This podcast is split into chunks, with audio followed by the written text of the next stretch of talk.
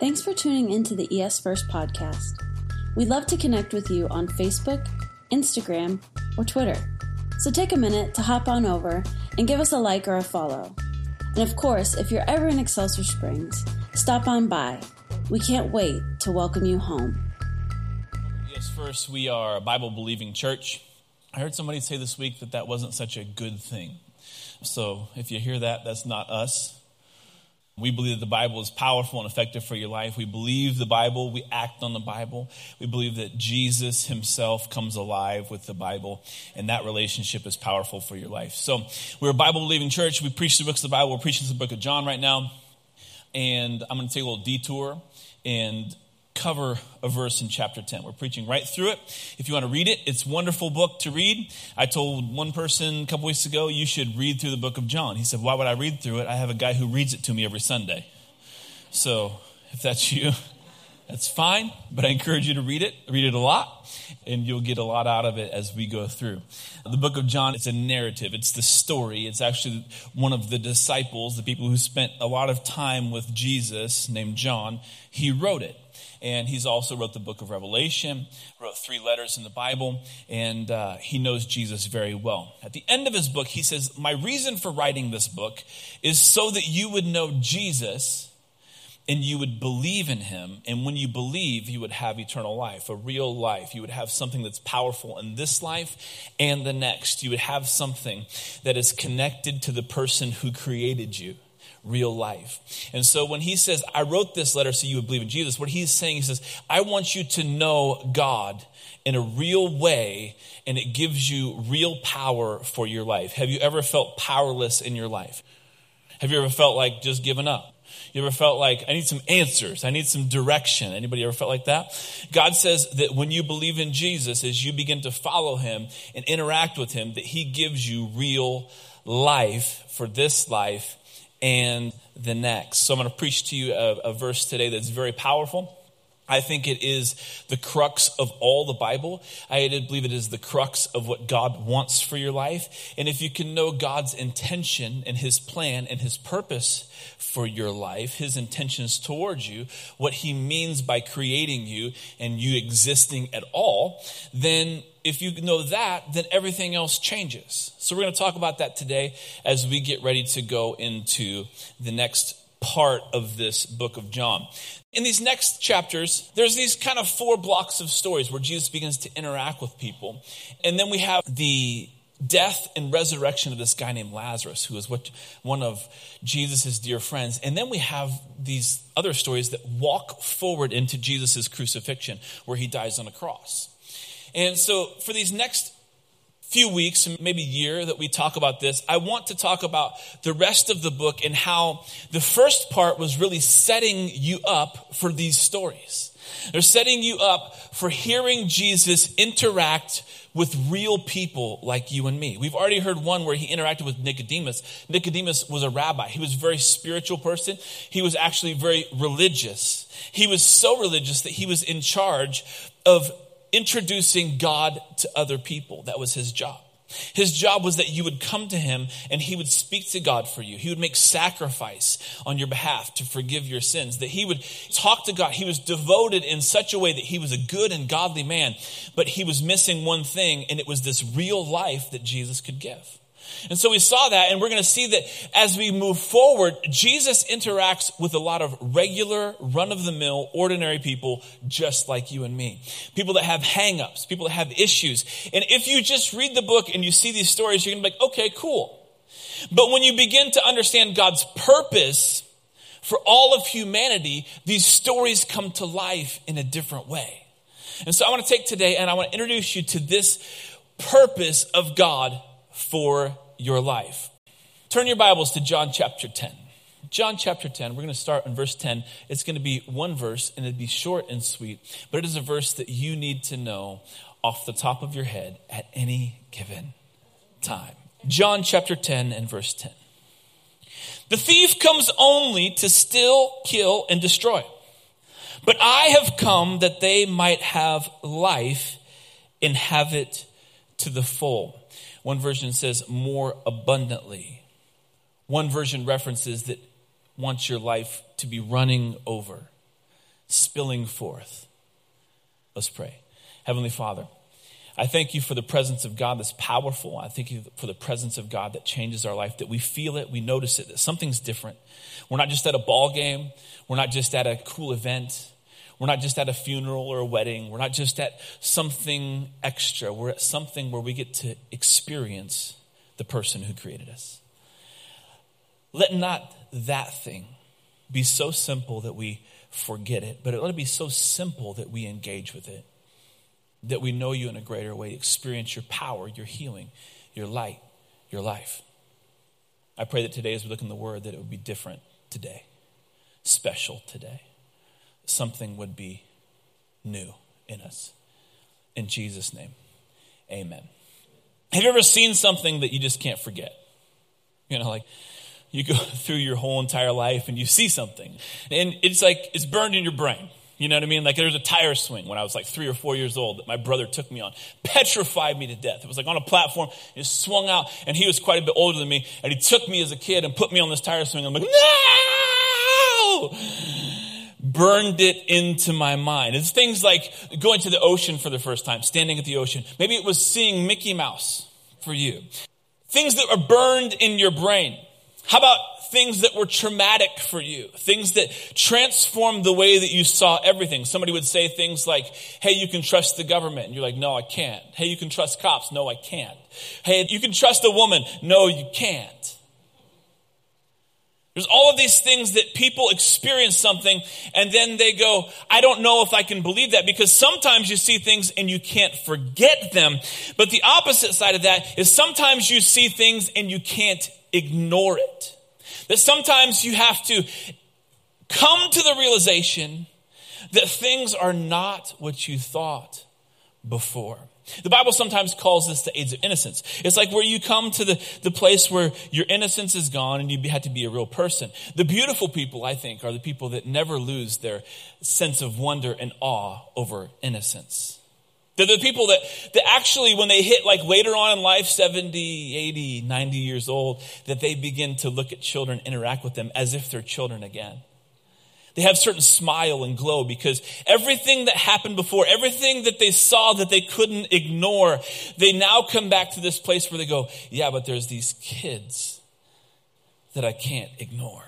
There's this future, this sparkle, this wonder that I can't ignore. There's something special that I can't ignore because sometimes the things you experience are so real and they're right in your face and they're reality and you can't ignore them anymore. Sometimes it's a justice issue. Sometimes it's the person down the street. Sometimes you see somebody who's died too soon and you go, I just can't ignore this. I can't ignore the abuse. I can't ignore the trauma. I can't ignore this anymore. So you get involved and you get flowing with something that's so right up in your face. But there's also something that's so spectacular and otherworldly. It is out there. And if you have the opportunity to see it, you'll never want to ignore it again. It's chasing after the supernatural, it's chasing after the unseen. Because sometimes you come to this place where you've seen and experienced something you can't ignore. When you experience God, it's this way. You come to a place where you go, I've experienced God in a real way, and I can't ignore him any longer. Maybe you ran your whole life and you've been trying to figure out what is life worth and, and how can I make the most of myself and, and what am I supposed to do? And, and you have all of these things that you're interacting with yourself and all of a sudden you come face to face with an invisible God and you're like, I don't know what the deal is, but I have to respond to this thing because I've seen it. And somebody goes, you can't see it. It's like, I know, but it's like I've seen it and I just can't ignore it anymore. It's the beauty of deity interacting with humanity. It's the beauty of the person who created you interacting with its creation. It's so special. And when Jesus comes to earth, we have this thing that happens that we just can't ignore anymore. Here we are 2,000 years later, still talking about a Jewish guy who was born in the ghetto of Israel. He's born just outside of Galilee, far enough that nobody thought anything good could come from there. Just down there. Oh, just, oh, Excelsior Springs, what's that? Don't they have some history about water or something? What's special about that? Just out there on the outskirts, tucked away, and out of Nazareth comes Jesus. And Jesus is walking the earth and he finally comes to this place. He has like a mission statement. He's like, hey, I want you to know that the thief is the one that comes to kill, steal, and destroy. Before that, everybody was kind of like, well, uh, today was a good day. We must have been pleasing to God. Today was a bad day. We must have pissed God off. And you know, I mean, we must be doing something right because everything's just clicking right away. Oh, we must be doing something terrible. I must be off. I must not have a good relationship with God because it just feels like nothing's going my way. It was a big crapshoot. And here is Jesus, what he says. He goes, Hey, it's the thief that comes to steal, kill, and destroy. It's him who comes to wreak havoc on your life, create death. It's him that comes to give you anxiety. It's him that loves to keep you in depression. It's him that loves to keep you in financial turmoil and stuck in addiction and away from wholeness and living in chaos. That's the thief. But me, I've come for a certain purpose. And that purpose is to give you life and life to the full. Amen. Show some God. Jesus wants to give you real life. It's hard in these moments. When you've lived through 2020, when you've gone through COVID, when you have social media pushing agendas back and forth about what you should believe and what you shouldn't believe, and your friends getting on and inviting you into this argument and that argument, and, and taking you to these places and that places and saying, don't trust your government and be angry and stand up, and all of these messages that come and they want to invite you into something other than this life and life more abundantly. It's the people around you say, hey, I know you've had a hard year. Why don't you just take some of this? Why don't you just do some Why don't you just go here and escape and we'll get away? And it's all an invitation to something other than the supernatural of God. Life and life more abundantly. It's things that no matter how hard you try will all eventually end. They're things that cannot fulfill, that cannot sustain. And God says, I want to give you life and life more abundantly. Jesus walks the earth demonstrating this heart of God. He begins healing people, restoring people, forgiving people, inviting them into a relationship not of anxiety, not of tension and drama, but inviting them into a place of real life with Him. And trust me, they've seen enough to not believe. They've seen enough. They have enough circumstance. They have enough oppression. They have enough people pushing them around. They've been squashed down long enough. Trust me, Israel was not the land of the free and the home of the brave. It was the land of the oppressed. They were back and forth from evil ruler to evil ruler, back and forth, waiting for the day that a guy like David would come and rule and bring prosperity to the nation again. They were waiting for the day that a king like Solomon would come and sit on the throne and great goodness and awe and honor would come to their kingdom again, but it wasn't. They were just perpetually living in oppression. Jesus came to give freedom. Like, finally, finally, we'll have some real freedom. Finally, we'll have our throne again, and our ruler will rule, and we can salute again. We can go again and say, Israel, Israel, Israel, Mount Zion, isn't it beautiful and wonderful? We can sing our praises again, and Jesus comes and he does none of that. He says, What I want to do is sit on the throne of your heart. I want to build my kingdom in your life. I want to get as much of heaven's glory into your space right here, right now, so that you can become full of life and life to the full. And I'm sure enough people had seen so much, they're like, I don't believe it. I've been fed this line before. I've heard this story about the God and how he is so concerned about our well being, our prosperity, but the church is prospering, but I'm not prospering. The Pharisees are prospering, but I'm not prospering. Other people have life. Rome is coming in, and they're full of everything else that I covet, that I long for, that I envy, but I'm living in the dirt. Jesus says, I want you to live life, real life. And if you can see it, you won't be able to ignore it. So he has these 12 guys, they follow him. You know, his crowds of 70, thousand, five thousand, twenty thousand that follow him because they've seen Jesus, life and life more abundantly. There are people that have seen things they can't ignore. I saw a guy, he was dead and now he's alive. I've seen somebody who had leprosy and now he's healed. He couldn't even interact with us. He had to stay outside. And if he touched us, we would all get sick. And now we're having dinner together.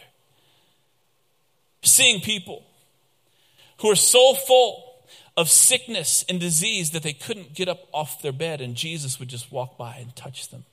And They'd be new. People who were blind and couldn't make a living, and they could now see. I've seen something that I can't ignore. For us, it's hard because we don't see Jesus. We have a book, a story. It's like, hopefully, maybe God will do that again. Maybe when we get to heaven, it'll be better like when Jesus was alive. Maybe perhaps that we could get to the place that we could believe like these guys, these 12, these 70, these 500, these 1,000, that would give everything to follow Jesus. God, could we be like that? I wish I could, but I just, I don't know. I've seen so much I can't ignore. I've seen so much. I, I don't know if I can believe again because how could a loving God let this happen to my life? How could a God who's supposed to be all powerful let me experience these bad? How can a God who's supposed to rule on the kingdom, the throne of the kingdom, let me go through this where I am living in the dirt?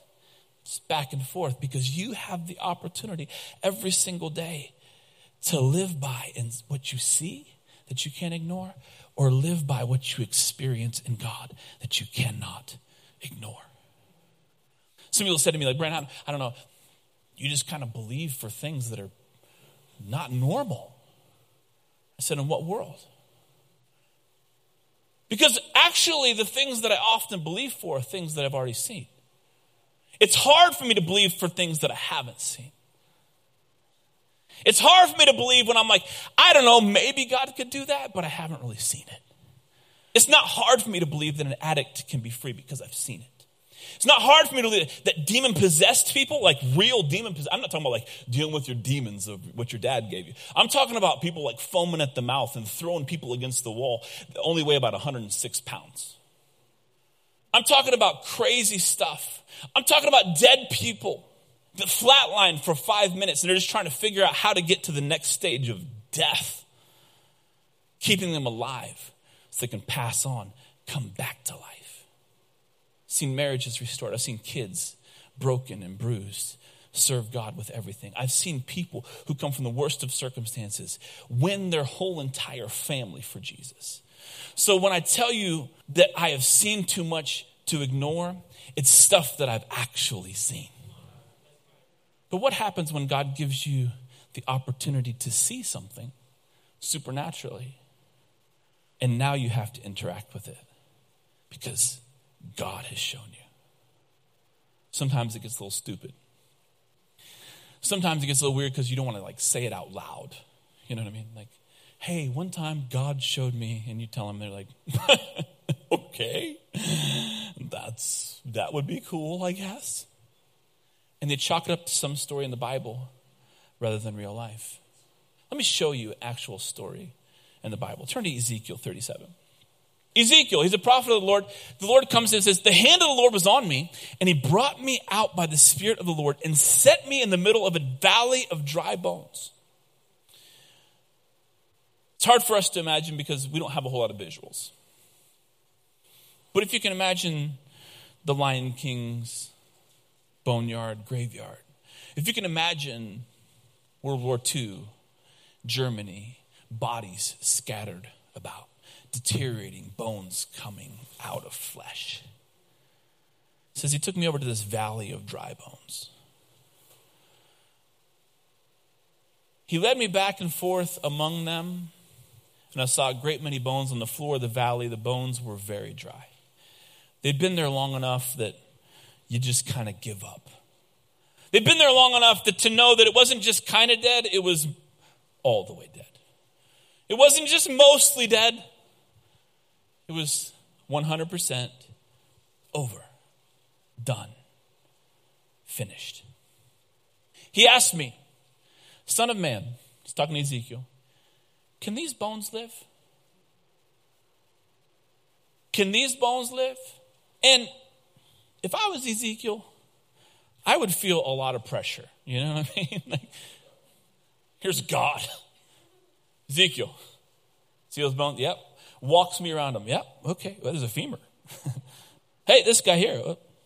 Ooh, spear to the eyeball. Starts walking around. What about this guy? This one was young. It was a child. What about this one? And they just walk around. And I think Ezekiel was like, this is reality. This is the place I live. Dry bones. I've seen so much that I can't ignore it. I can't fake this anymore. People are dying. Stuff is not going well. I just can't get with anything other than this truth. It's dead. And then God puts him on the spot. Hey, Ezekiel, can these bones live?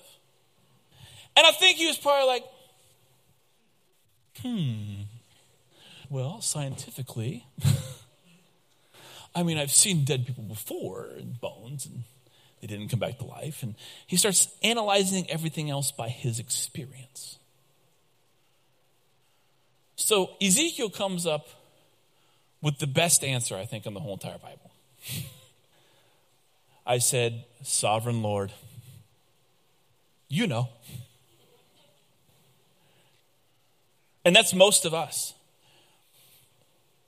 We believe in God. We come to church and we sing our songs and talk about life and life more abundantly. We talk about Jesus can get rid of the darkness. We talk about heaven is here. We talk about, oh, this is my testimony, death to life, but not real death to life. Just like, you know, kinda, you know, like I wake up each morning. I feel better. That one day I'll die and I'll go to heaven is death to life. I mean, all of that. We just go, God, you know.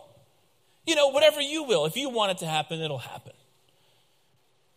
The older we get, the more jaded we get, and the more we want to squash other people's beliefs. I believe that God could do something great. And you're like, stick around.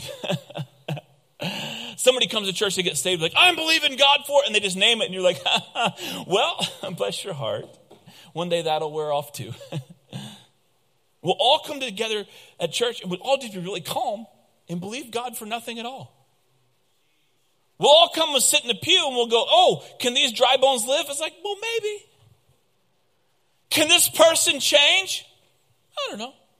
If God wants it, He'll do it. If not, so what? We'll be in heaven anyway. Can this situation be different? Nah, probably not. But it's cool. I'll just come and keep singing. I enjoy the lights. It's loud enough that nobody else can hear me singing. I don't know, should I have pastor pray for that? Nah, he's got other stuff to do. Should I believe God that he would show up and do a miracle? Ah, I don't know. You know, God. He says, Sovereign Lord, you know. Then he said to me, God says to Ezekiel, prophesy to these dry bones and say to them, dry bones hear the word of the Lord. Dead thing, listen to the Spirit of God. You, hopeless situation, hear what my God has to say about you. You thing that's so far gone, they just shove you into the valley and forget about you. Hear what God says about you. Hear the hope of Jesus Christ, life and life more abundantly. Hear this. This is what the sovereign Lord says to these bones I will make breath into you, and you will come to life. And I will attach tendons to you, and make flesh come upon you, and cover you with skin, and I will put breath in you. This is God's heart for you. So when Jesus comes to you, it's like, I got a mission statement. It's written on my business card. It's that I have come to give you life. It doesn't just mean another ball game and a barbecue. It doesn't mean just another vacation. Although I love vacations, I might take one next week. It doesn't mean just another night out. It doesn't mean just another day, another sip of wine. It doesn't mean just another high. It doesn't mean another thing, another experience, another accolade, another degree. It doesn't mean that. It means real flesh in the deadest places of your life. I can just imagine bodies of skin flying through the air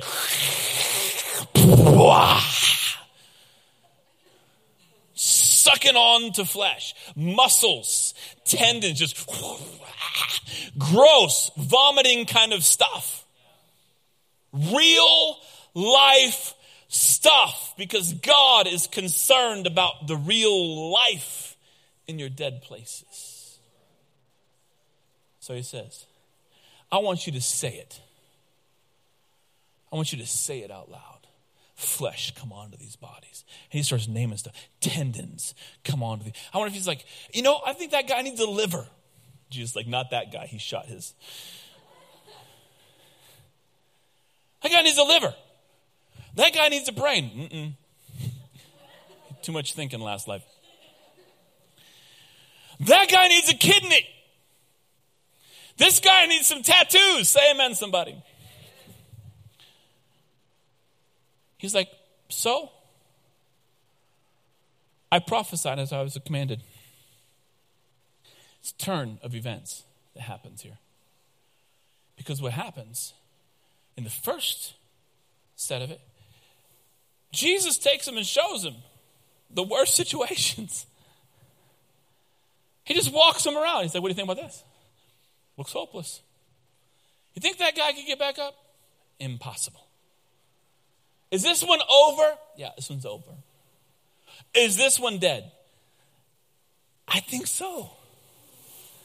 Cool. Tell him to live. You mean like, you mean like in heaven, right? Tell him to go to heaven or hell, whichever you. God to Ezekiel is saying, I want you to speak from something that you can't unsee, something that you can't ignore. And I wonder what Ezekiel had seen, first of all, that he was like, you know if they can or can't. I wonder if he'd seen some miracles. I wonder if he'd seen some situations. And this was just like the biggest situation. It was the most drastic. It was the most like crazy thing. Like who would believe that these dry bones could live? And then finally he was like, you know, I have seen some crazy stuff, so I'll do what you say.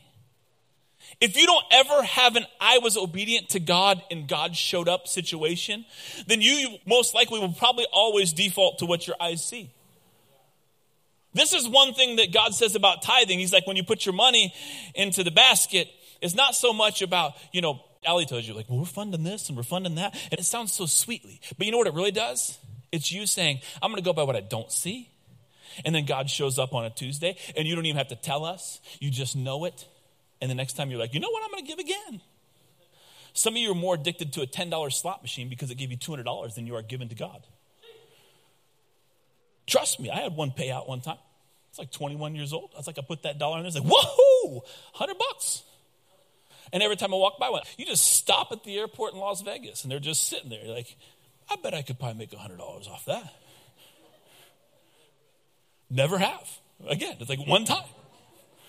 But I tell you who does pay out well Jesus. And I'll tell you another thing that because I was obedient to him in that, to where he could say, I'll do that, I trusted him in another area, and I trusted him in another area, and I trusted him in another area, and I trusted him in another area. So now he says, Brandon, I want you to speak to that thing and command flesh to come on it. And I'm like, I don't know if that's possible. He's like, Remember that $10? I'm like, You're right. You're right. Liver! I wonder what Ezekiel had seen that he couldn't ignore God anymore. So he says, So I prophesied as I was commanded. I spoke out of my mouth. And as I was prophesying, I was speaking the word of the Lord. He wasn't talking about the future. He wasn't like, you know, in 1972, this is going to happen. He's like, in 2050, this. Like, everybody's trying to prophesy the future, but they're not speaking the word of the Lord. CNN will try to tell you the future. Fox News will try to tell you the future. Your Facebook will try to tell you the future. But they're not prophesying the word of the Lord. It's different. So he says, I prophesied as I was commanded. As I was prophesying, there was a noise. It sounded like thunder. It was like I hear something brewing, and a rattling started to happen something inside just began to like tremor. And it was like I couldn't see it yet, but I could feel it. I could I knew that something was happening. I just knew in my soul that what God says was the truth. I could see it coming to life. So I heard it, it was rattling, and the bones came together, bone to bone, and I looked.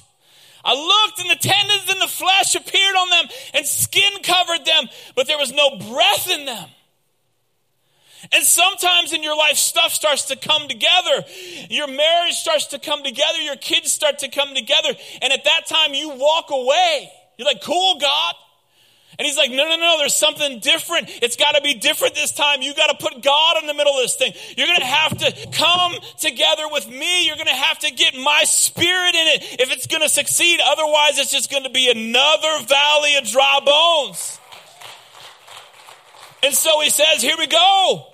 Prophesy to the breath. Whose breath? God's breath. Call it forth. Spirit of God, fill these bones, fill these bodies, fill this marriage, fill this child. Spirit of God, fill my life, fill my wallet, fill my future, Fill my purpose, God. Fill this anxiety, God. Fill this fear, God. Spirit of God, come in. Please. It says, prophesy, son of man, and say to it, This is what the sovereign Lord says Come, breath from the four winds, and breathe into these slain that they may live. So I prophesied as it commanded to me. And breath entered them, and they came to life, and they stood on their feet. Stood up. Something was different. It wasn't a circumstance, it was the truth of God. But it, but it just seemed like it was all a dream. I know, but it's like so real. I just, I can't unsee it. I just, I can't unsee it. It's just, I can't ignore it. Everything inside me every day it's just crying out, God, God, I see what you're talking about. I know what you're saying. I just believe for things. People think I'm stupid. I don't know why, but I just know that you're going to do something. And the difference between you and Ezekiel is you won't speak forth what God says. You won't command things that he's seen. He's looking for people who will take his heaven and unleash it on earth. He's looking for people who will believe for healing, who believe for restoration. He's looking for people who will say, No, I'm in touch with something greater and I can't unsee it. And I speak it forth into every situation. I walk through the supermarket and I see somebody facing death. I'm like, This looks like some dry bones. Live. This looks like some anxiety. This looks like an opportunity for fear, but no, live. It's the word of the Lord. It's the word of the Lord.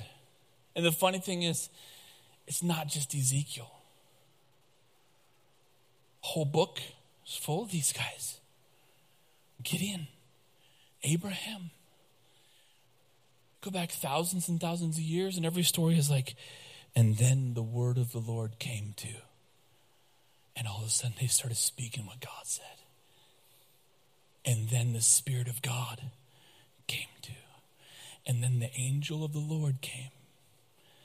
And they all experienced the worst of circumstances. But they had seen something they can't ignore. So for you and for me, It's just a call to live like these guys, to live like the women of faith. Rahab the hoe. It's funny, but that's what she was. Turning tricks on the side with her body. And she said, I've heard of I've heard of that God. I believe him. It was Ruth who said, Where you go, I'll go. I don't know. I don't have another place. I just want to serve the God that you serve.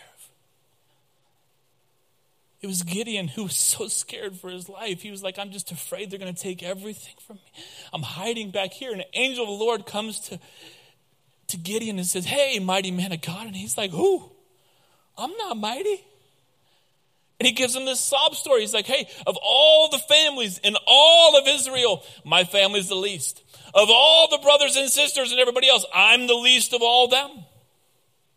It was David, who's not even counted with his brothers. The prophet asked his dad and said, Who do, one of your sons is going to be the king? And he brought in all the brothers but David. This is a good king. This is a good king. This is a good king. This is a good king. Samuel says, No, there's one more. These are not the guys. It says we got this little guy. He's just out, you know, he's kind of weird. He just like hangs out with the sheep and plays songs. And it's like he's going to be great musician, terrible king. He's going to be a great poet, but not the guy you're looking for. Jesus is the son of David because somebody saw in David and called forth dead things to live. One of my favorite stories is prophet Zechariah. God's talking to him. He's just, you don't even know him probably. He's just this minor prophet, just, just tucked in between a couple books like Zechariah, Malachi. Let's get on to the good stuff. And he's talking about little slivers of countries in the Middle East. But God is explaining his heart to Zechariah, and Zechariah writes, and says a beautiful thing, and this is what it says in Zechariah chapter 4. So I answered and spoke to the angel who talked with me, saying, What are these, my Lord? And the angel who talked with me answered and said, Do you not know what these are? I said, No, my Lord, I'm kind of confused. And he answered and said, This is the word of the Lord to Zerubbabel. Not by might,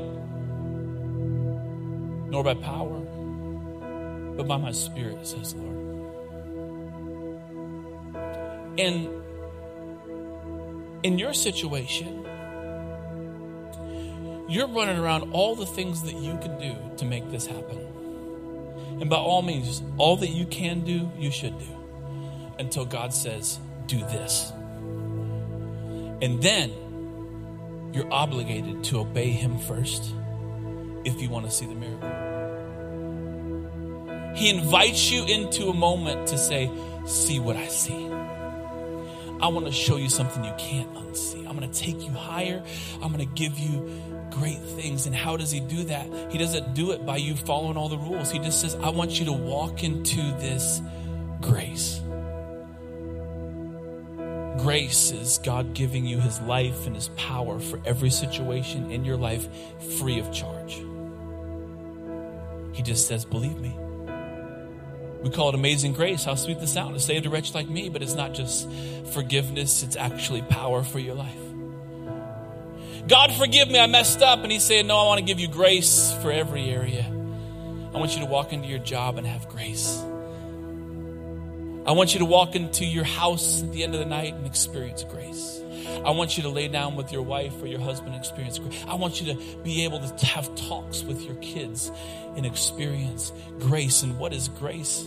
Grace is Jesus.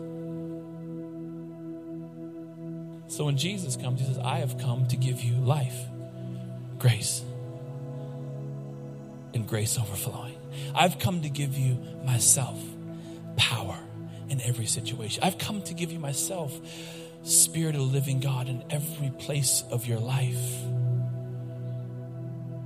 So he says, Well, give me back uh, Zechariah.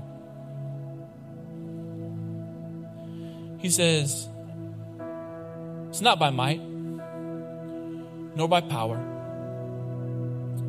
but by my spirit. Remember Ezekiel? Bones were living, bodies were coming back together, and he said, Something's missing. It's breath.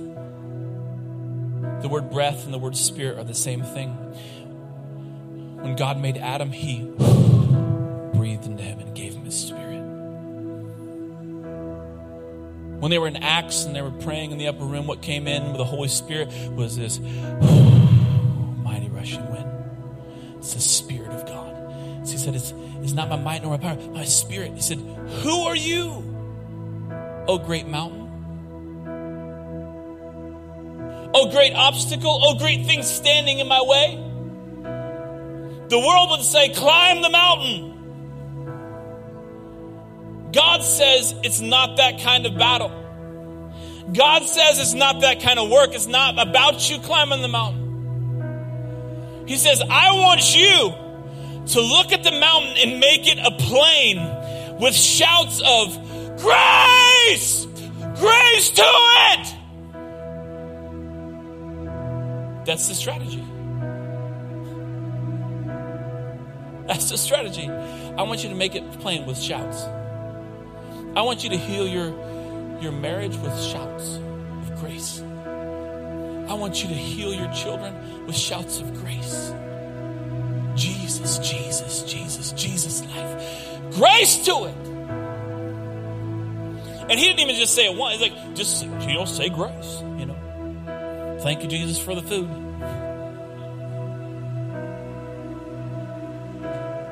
I want your battle strategy to be grace. And, and once is not enough.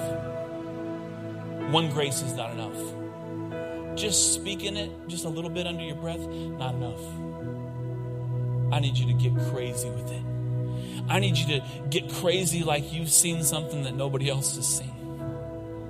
And God will show you visions of your children. God will show you visions of your marriage. God will show you visions of your spouse. God will show you visions of your future. He'll show you visions of your bank account. God will show you visions and it doesn't make sense, but He's inviting you to see it His way. Would you see it His way? I said to God, I said, I don't, I don't, I don't know how to really say it well. A lot of things I can say, I don't, I don't know how to tell. It's like, Brandon, you live it. So you got to tell them because you're making everybody think that it's about you. You're giving them an image that it's like you're just a really good person. I was like, I know, I'm, I'm, I'm not. Just, it's just grace. He's like, yeah. You believe for crazy things, and everybody else goes, well, I just I could think like that. I'm like, I can't think like that. It's just like it's just grace. How do these things happen for you? It's just, it's just grace. Standing in my driveway one day, people are coming to unload stuff. And I was just like, all I could say was grace. And if all you think about is forgiveness and sins and not the power of God over your life, if you've never seen God working, if you don't know what it's like to see it, then you don't even know what that means. But you're, but you're, you're stirring up something. I got a feeling that you're seeing things right now that you've never seen before.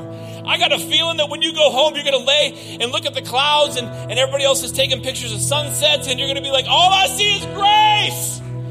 Grace to it.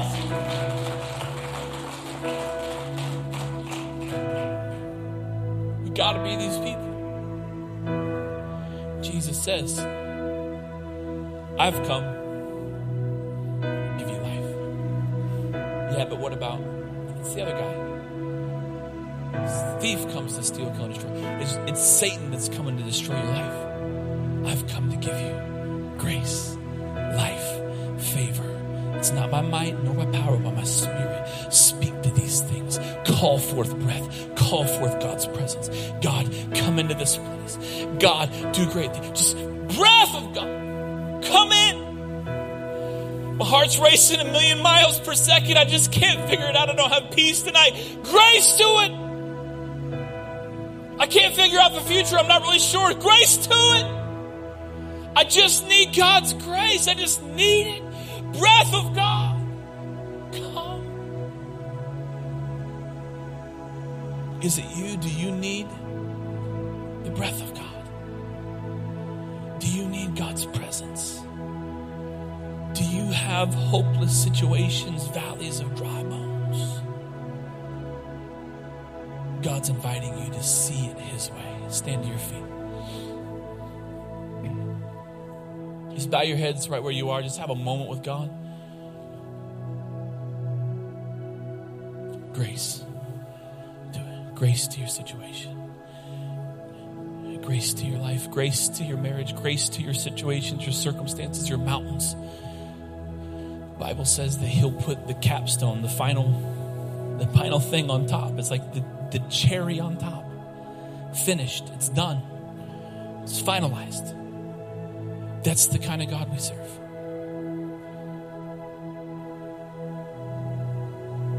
My prayer is that you would see things from a different perspective today. That you'd see things from a God view. That He would speak things to your life that would change you forever this moment. You'd be like, I don't know. It was just, it was just like July 9th. It was just like a, it was just like right around the middle of July. It was just, this, it's just this day. Brandon got up and yelled a lot, and then like I haven't been the same since. It was like God just showed me some stuff. And I believed him for supernatural. I believed him for my wife. I believed him for my children. I believed him. I believed him for my finances. I believed him for the job. I believe it was like everything was different. Grace to it. Grace to it.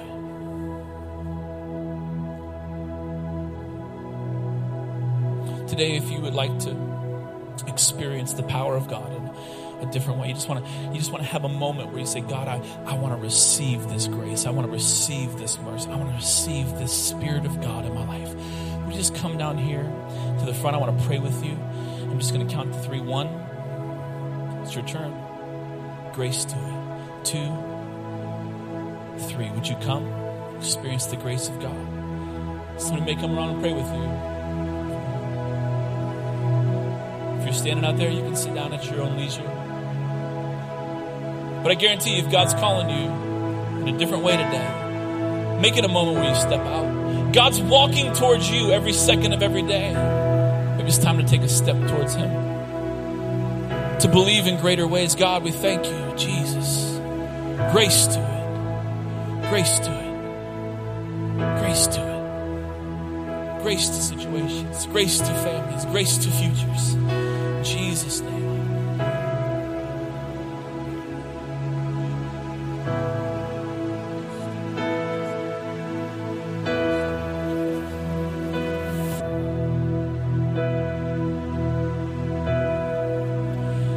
God vision for your life, would you just raise your hand where you are? I need to seek things your way, God, for my life. I just want to pray for you today, from young and old. We are God, visions and dreams, and the young and old alike. Let the future be permeated with your presence. Let it be so distinct, just like walking in the field, just like driving down the road, just at work on a Tuesday. Something happens and something came to me. Let it be at 2 a.m. staring at the ceiling and I just can't go back to sleep. But there's something here in this moment. It's different. Let it be so supernatural, it be without a doubt that you're in it. And I pray that once they receive that vision, that dream, that view, that they would submit, be obedient to walking in your plan, to speaking out your words, to releasing your future in their life. Because that's what we believe.